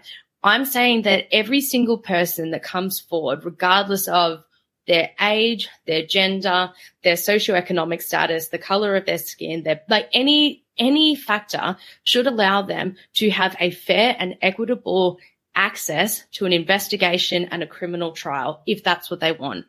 They should be believed from the beginning by a police officer who hears the first instance, by a support service that hears the first instance, by a friend, because we need to do our investigation before we end up saying they're the ones who are lying. And it's people who are uninformed or ill informed about trauma responses and the rates of people coming forward who are making the most noise about what victim survivors and trauma survivors should be doing. And that's a lot of the conversation around Amber Heard's responses to different things as well. There's no perfect victim and there is no perfect offender. There are cases that have come so far where you think this is a slam dunk case. And because of that, the prosecution takes their foot off the accelerator and they don't put forward a comprehensive enough investigation. And those people are found not guilty. Now, in the eyes of most people, we can acknowledge and see that the, the evidence is overwhelming. OJ Simpson probably being one of them. But when you take that and you flip it, what we're fighting for is the access for everybody to have access to a bias free investigation by authorities where it is required. And that's for anybody that comes forward. Believing survivors is not a hard thing. Expecting police to investigate every single case with the same amount of effort, with the same amount of resources is not too much to ask. Absolutely. And I think that another piece of this puzzle is, you know, I, I think that we do need to have like a really transparent conversation about how high the threshold is to establish guilt. And you know, I'm not I'm not questioning and I'm not arguing in any capacity that we we uh, lower that, that we undermine that in any way because I think it's vital. Um, and I think that when we have a lot of um, charges or criminal charges brought in a matter brought regarding sexual violence, there is very little evidence. You know, often we do not have that DNA evidence. There is no physical evidence and it can rely on the oral testimony and police statements and other witness statements potentially of the people involved, right? And often that can be two people. And when we look at a jury and we see a cross section of society, a, ra- a random, fairly chosen cross section of society, there's questions to be had about the way that occurs when we think of peremptory challenges and things, which is, you know, where the defense can say, we don't want this juror on the basis of how they look, their occupation, their name, which is just, you know, often young women will be ousted from jury simply by the fact that the defense believes they will agree with the victim survivor.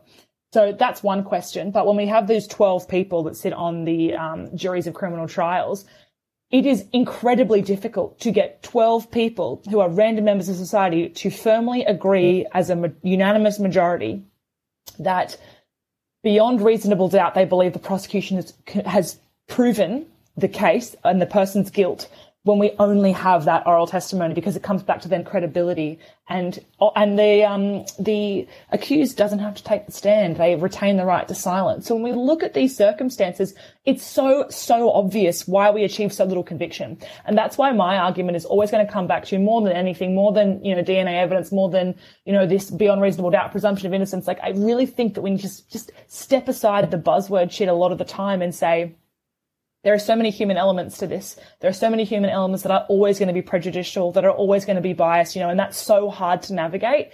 And that's why I'm always going to argue for these alternate pathways because when are we asking the complainants what they're seeking? We're not. It's either they're pursuing a criminal trial and they're pursuing conviction or they're not interested. And that is such a binary that offers no closure to a lot of these people. It offers no support, no assistance, no trauma informed care. And so we need to actually step back to the start and say, what are you looking for? And how can we, how can we build a system that seeks to achieve those outcomes. Often what that might look like is, I don't want this person to do that again to anyone else, right? That might look like education. That might look like alternate pathways, right? That might look like alternate mediation for some people. We don't know, but these crimes are complex and they happen in very different environments. It might look like um, someone saying, I actually just want to reclaim my agency. I had a really good conversation. It's coming out next year with the um, principal solicitor and managing partner of um, Marque Lawyers, Michael Bradley, who wrote a really great book on um, how the law, the legal system isn't fit, um, isn't fit for purpose and fails survivors. And it's something that he said, you know, often they're looking to reclaim agency and take back the story that's been taken from them, you know, reclaim a part of themselves that's been lost. And that isn't going to occur in this system, a system which is committed to re-traumatizing complainants so I think that when we think about these elements, again, it is such a clunky, complex fit to pursuing better outcomes. But it's a conversation that needs to be had that this process is going to align with very few people's sought out uh, outcomes.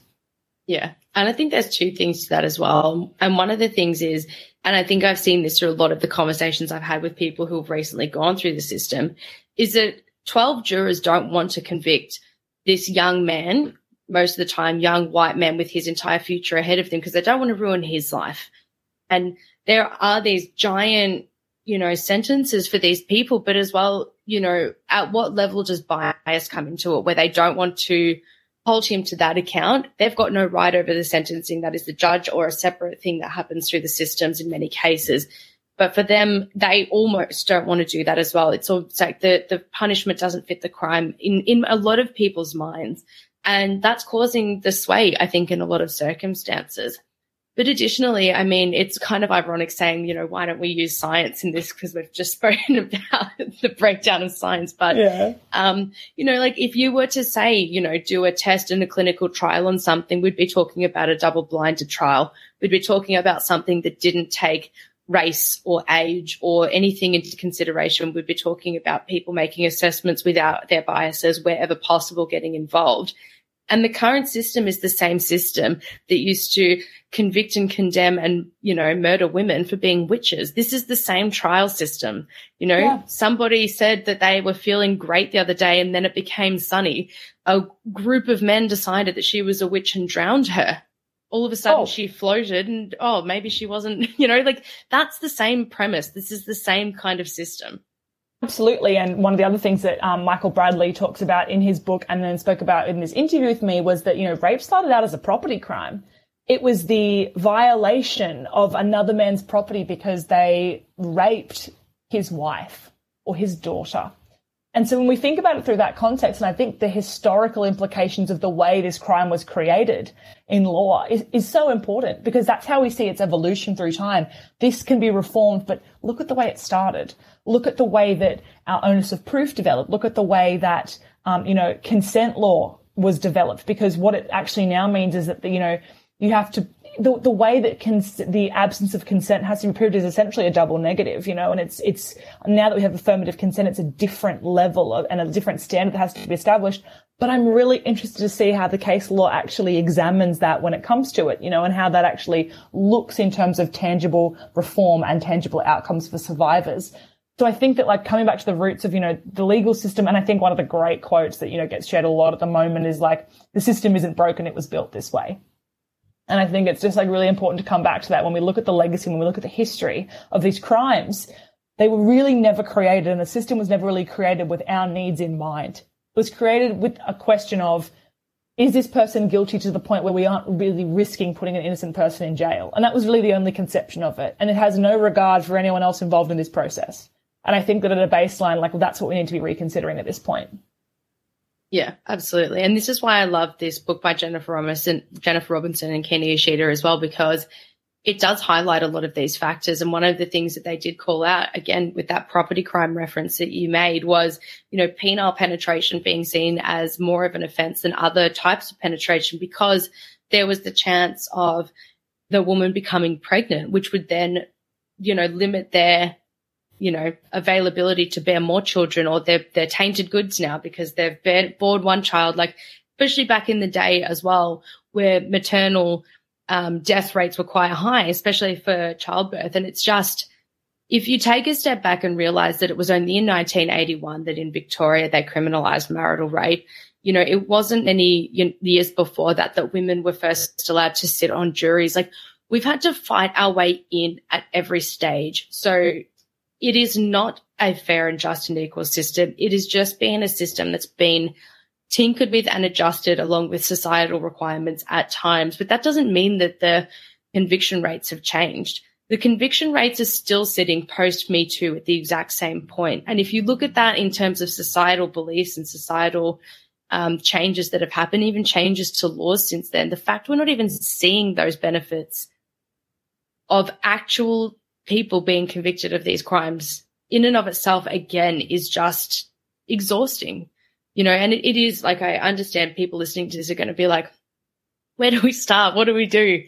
Um, but I do want to say thank you so much for coming on and having this chat with me. It's been great to have a back and forth, both of, you know, to see your passion as well and you and me get a bit red faced yeah. and flustered as we're talking about this. Yes, was there any um.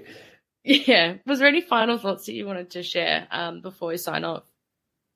I think that in like I think a really good point you raise is like people saying where do we start, and I think that I think that the best thing that you can do is n- uh, not only engage with the things that purely make sense straight up. I think that where you read something and you're not sure about it, it's really important to try not to shy away. And I know that there's fatigue and I know that there's exhaustion and there's just this inability to maintain the energy and the sort of emotion to keep up this pursuit of change, right? And, and I get that.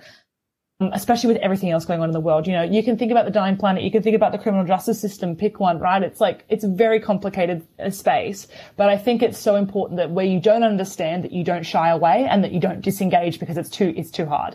I think that Google something every day. Google, Google a term you don't understand. Look up another news source. You know, you've read it here, go and read it somewhere else just challenge something little every day. And it doesn't look like large donations. It doesn't look like, you know, making huge waves in reform, but it does also look like not doing the things that are at the microphone. It does look like doing the background stuff that's so vital and that, and that does not go applauded, you know, the little things that might mean going to an event and, you know, handing out water, going to an event and helping hand out brochures. It looks like the little advocacy stuff as much as it looks like the big stuff sharing things on social media, talking to a friend about it at coffee. These are heavy things, but they can be engaged with in lighter ways than you think. And I'm actively always trying to make it accessible and digestible and talk about things in those ways that aren't going to bog you down and ruin your life. And sometimes it has to be.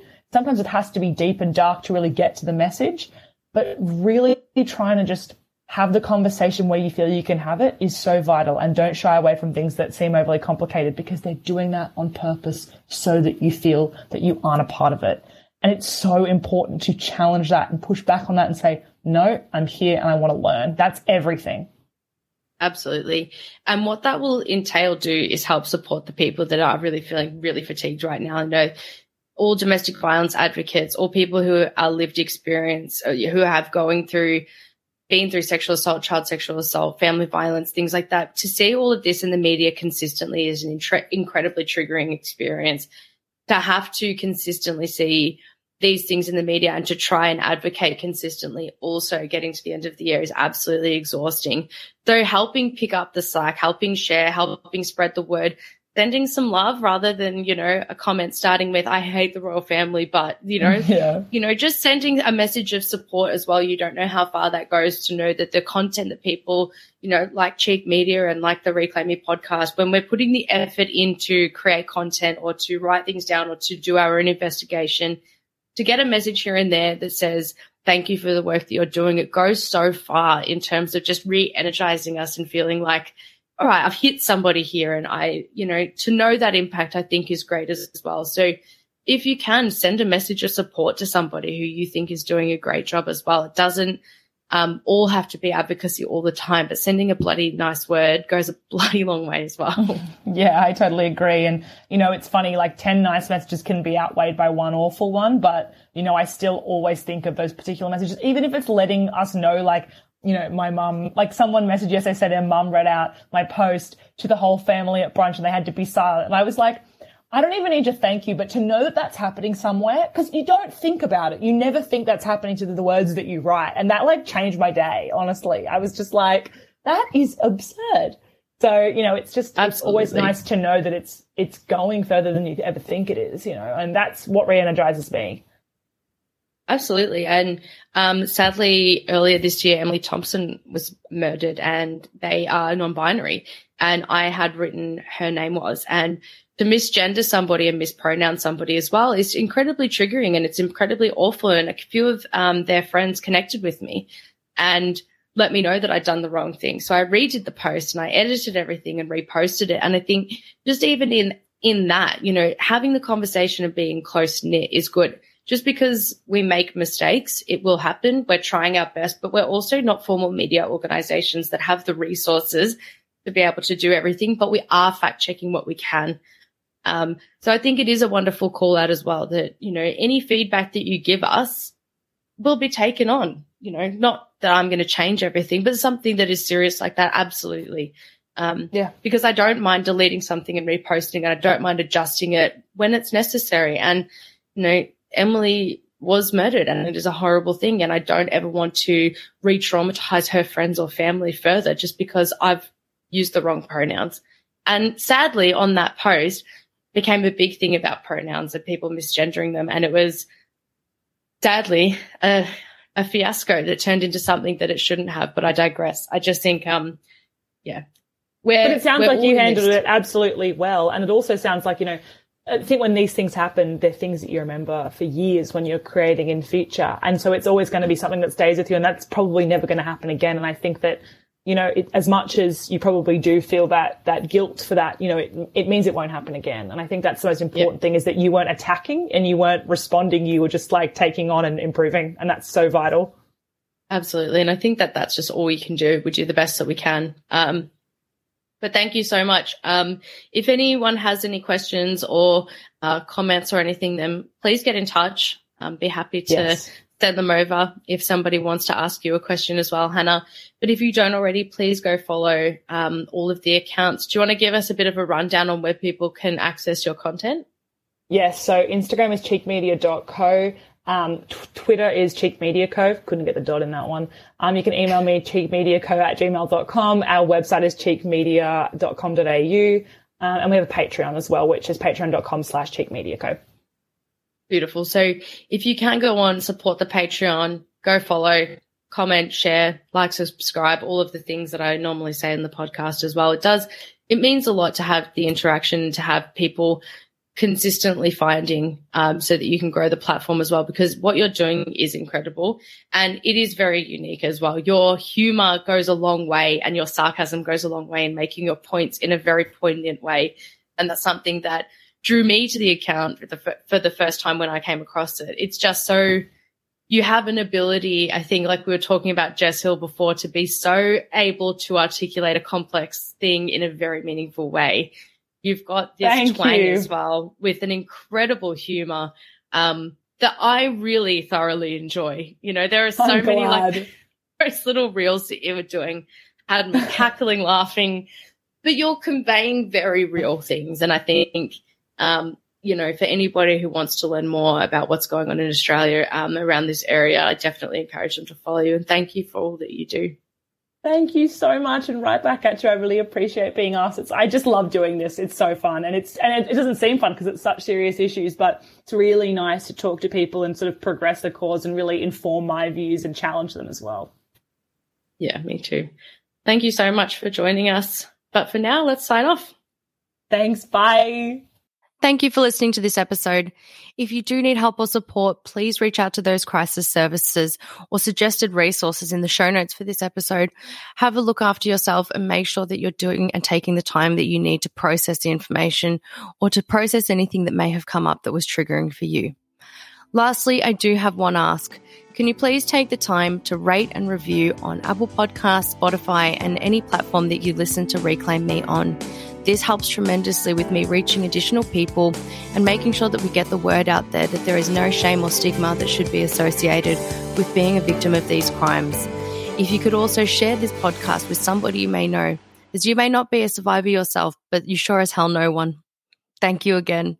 Bye. Even on a budget, quality is non negotiable. That's why Quince is the place to score high end essentials at 50 to 80% less than similar brands. Get your hands on buttery soft cashmere sweaters from just 60 bucks, Italian leather jackets, and so much more. And the best part about Quince, they exclusively partner with factories committed to safe, ethical, and responsible manufacturing. Elevate your style without the elevated price tag with Quince. Go to quince.com slash upgrade for free shipping and 365 day returns. Hey, it's Paige DeSorbo from Giggly Squad. High quality fashion without the price tag. Say hello to Quince. I'm snagging high-end essentials like cozy cashmere sweaters, sleek leather jackets, fine jewelry, and so much more. With Quince being 50 to 80% less than similar brands. And they partner with factories that prioritize safe, ethical, and responsible manufacturing. I love that. Luxury quality within reach. Go to quince.com slash style to get free shipping and 365 day returns on your next order. Quince.com slash style. Imagine the softest sheets you've ever felt. Now imagine them getting even softer over time That's what you'll feel with Boll and Branch's organic cotton sheets. In a recent customer survey, 96% replied that Boll and Branch sheets get softer with every wash. Start getting your best night's sleep in these sheets that get softer and softer for years to come. Try their sheets with a 30-night guarantee. Plus, get 15% off your first order at bollandbranch.com. Code BUTTERY. Exclusions apply. See site for details.